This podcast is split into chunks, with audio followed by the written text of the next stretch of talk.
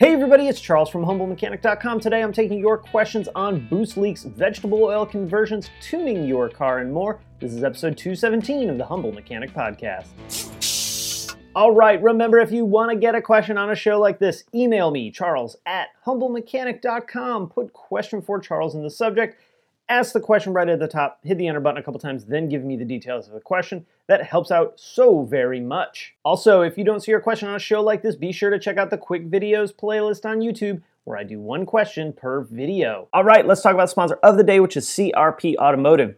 CRP deals in a ton of OE maintenance and repair parts, timing belt kits, suspension components, and even fluids. In fact, they make the factory DSG fluid for Volkswagen and Audi. So check them out at crpautomotive.com. And remember, of course, that these Q&A shows, as well as many other episodes, are available in audio-only platform on iTunes, Stitcher, and over at humblemechanic.com. Real quick, if you want to help support the show, get awesome discounts to places like Black Forest Industries, Eurowise, S&P Automotive, Sonic Tools, and more, check out the crew membership program. I'll keep that one short for today because let's get right into the questions.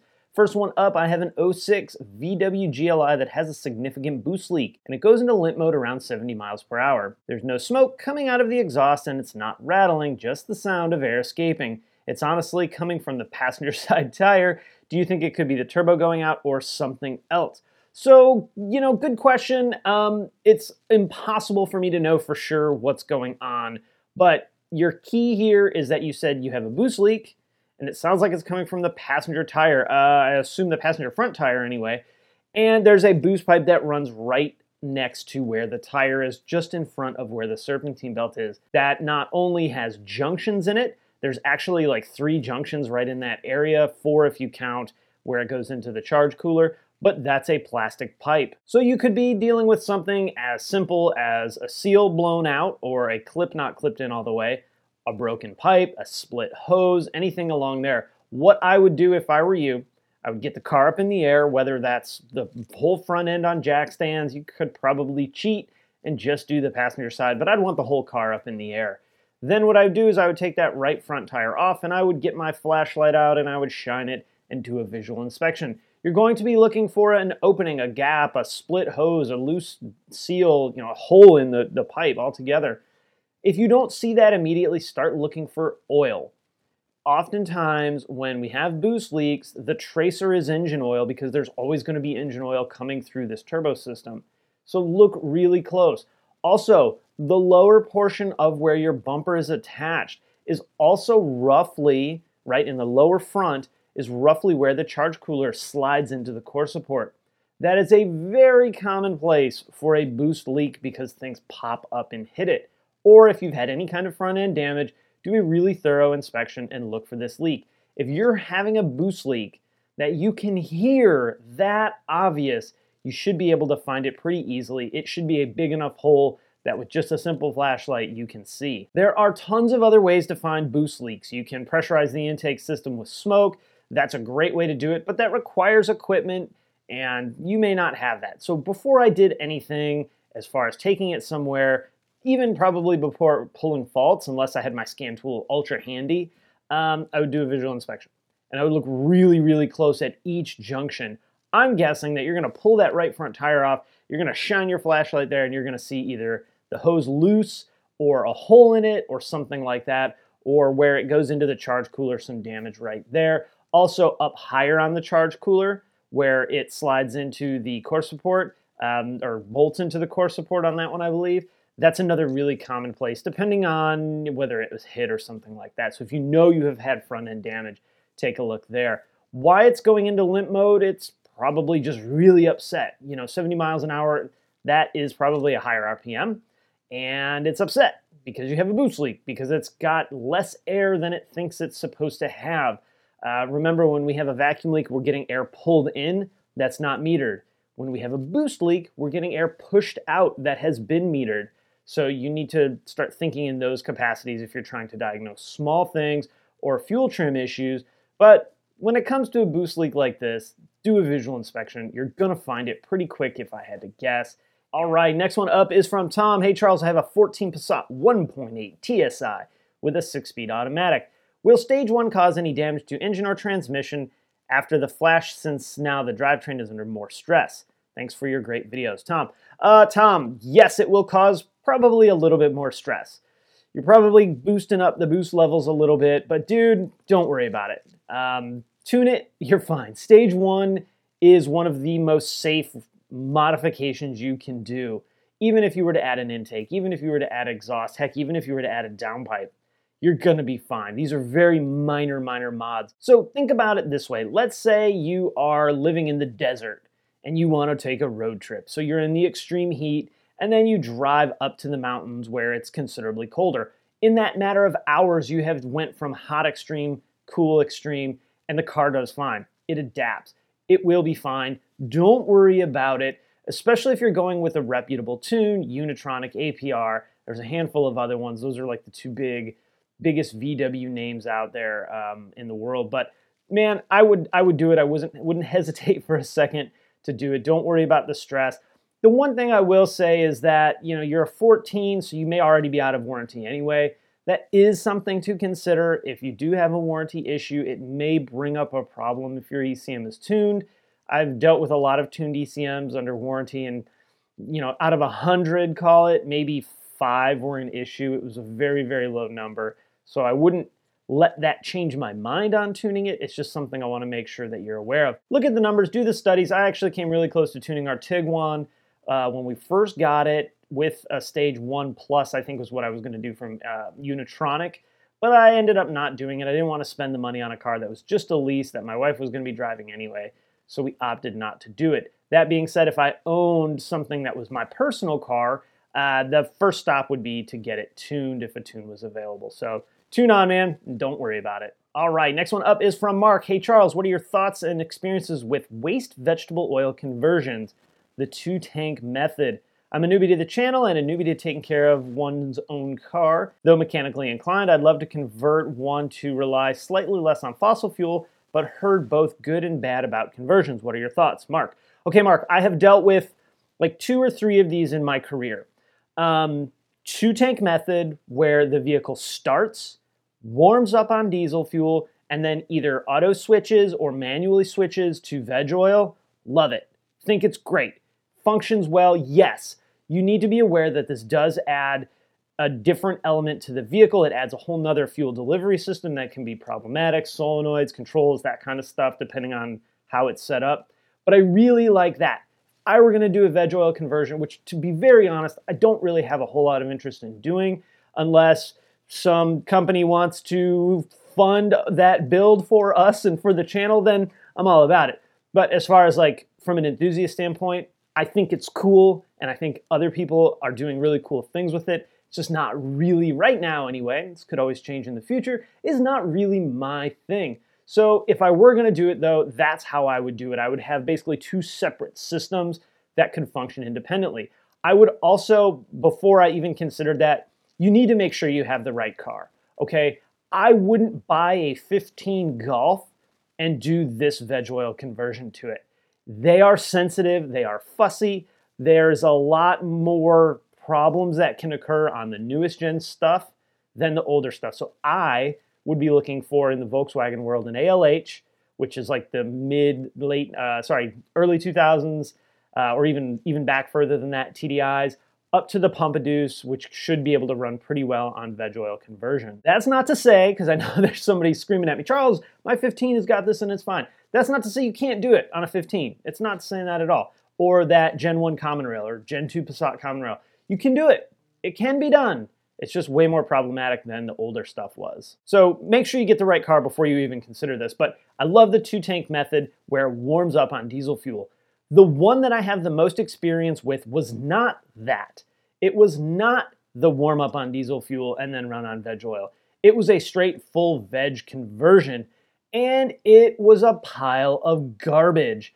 Um, always, always something wrong with it from fuel gelling and freezing in the tank in the fuel filter, not running. It never would run correctly because something was going on with it. The O2 sensor, excuse me, the ECT was all weird because they had like soldered um, resistors in it to change the values, which made it really upset in, in an effort to fix it, right? Their guy fixed it, and, and it was nothing but a headache. So You can do that. And you know what? If I lived in Arizona and never had to worry about fuel gelling up, maybe I would do that that way, but I probably wouldn't. And and you know that they can it can be done and it can be done fine. It's just I don't like that method for a car that is something more than a project car or a toy car. This is your weekend car and you don't need it for anything, do it. Do whatever you want. But if this is your daily driver, man, don't do it.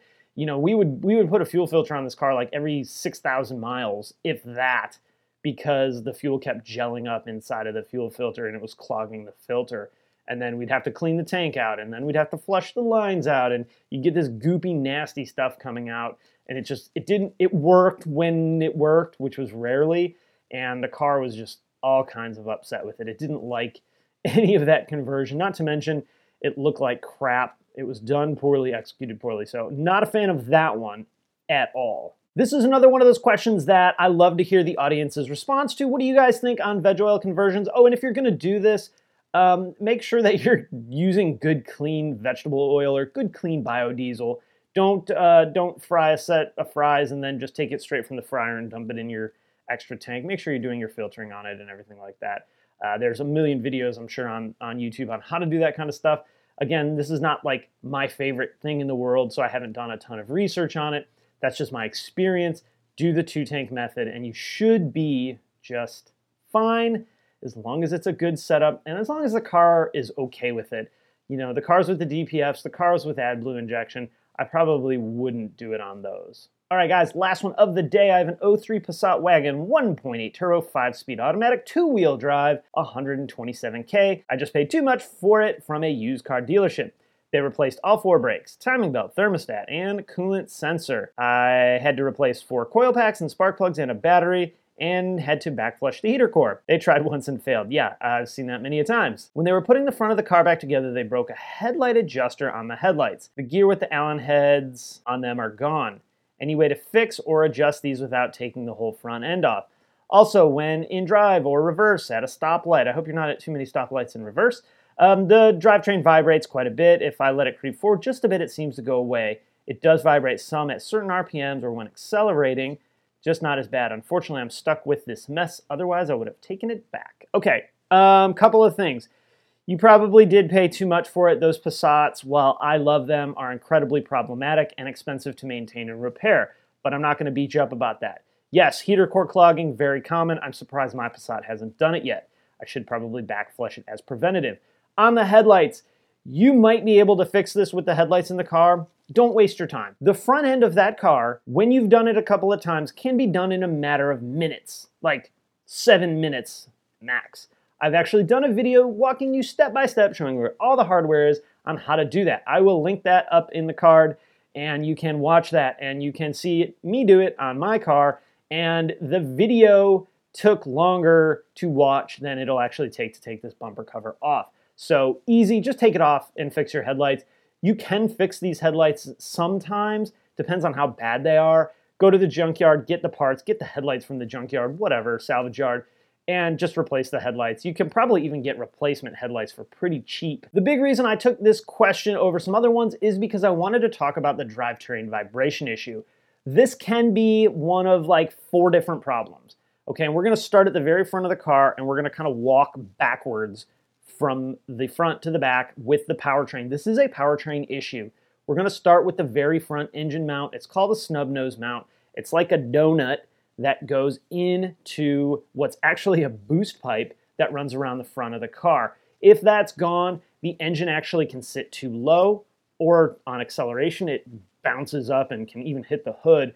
But it can vibrate on that pipe. That's a hard metal pipe that's bolted on and it can cause a whole vibration issue in the front of the car. Problem number one. So look at that. You can take the belly pan off and just right in the center, it's in the dead center of the car. If you look forward from like right under the oil pan, you'll see it or you won't. If you don't see it clearly, that's the problem. You can replace it with a factory one for pretty cheap. You can buy the big urethane donuts. Those a lot of people say have too much feedback in them. It's going to be better than whatever you're dealing with now.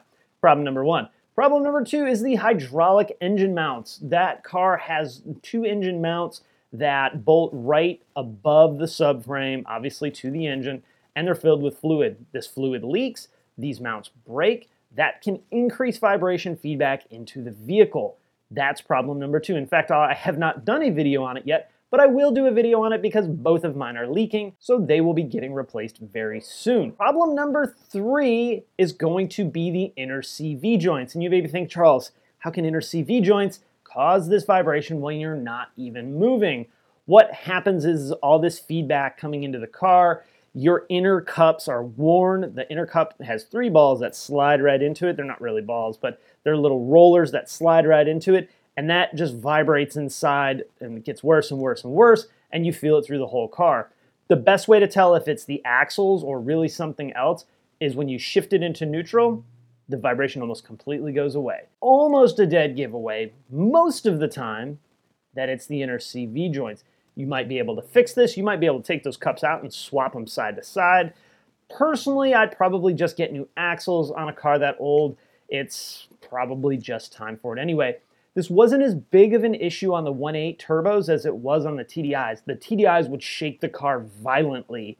They were really bad, but I have experienced this on a 1.8 turbo. So my gut says that's probably what the problem is, but you need to check those other two things and this third one, I'm, or fourth one, excuse me, I'm about to mention and that's the mounts for the transmission. They are just behind where the axles are. Look at those mounts. They're not fluid filled, but they are rubber. They crack. If they're not split completely, don't worry about those yet. But what happens is the snub nose wears. That causes more strain on the hydraulic ones. The fluid leaks out all by itself anyway. That puts more strain on the trans mount. So now you have all this movement of your powertrain going on every time you accelerate, decelerate, even turning corners, that shifting of weight and it puts more stress on it, then they wear faster, then puts more stress on it and wear faster, on and on and on. So look at all those mounts, but my gut says when I first read this that it's probably the inner CV joints. All right, guys, I'm gonna wrap it up there. We are coming very close to the last episodes of the year. There's one more Q&A show left in 2017. I'm gonna be doing a 2017 wrap-up video because 17 was just mind-blowingly bonkers for the channel, for the community, for me personally. Uh, it's been a really great year, and, and you guys are such a huge part of that. I cannot, legit cannot thank you enough. So if you like this video, hit that thumbs up button. Don't forget to subscribe here on YouTube, ding the notification bell. You can also subscribe on your favorite podcasting platform if you'd rather listen than watch or at humblemechanic.com, which is the easiest way. You can follow me on Facebook, Twitter, Instagram, and of course on Snapchat. If you want to support the show, check out crew members, check out Patreon, or use my Amazon link. That one costs you zero, zero, zero dollars extra than you was gonna spend anyways. So guys, with that, I'm out. Have a wonderful, wonderful week, and I will see you again next time.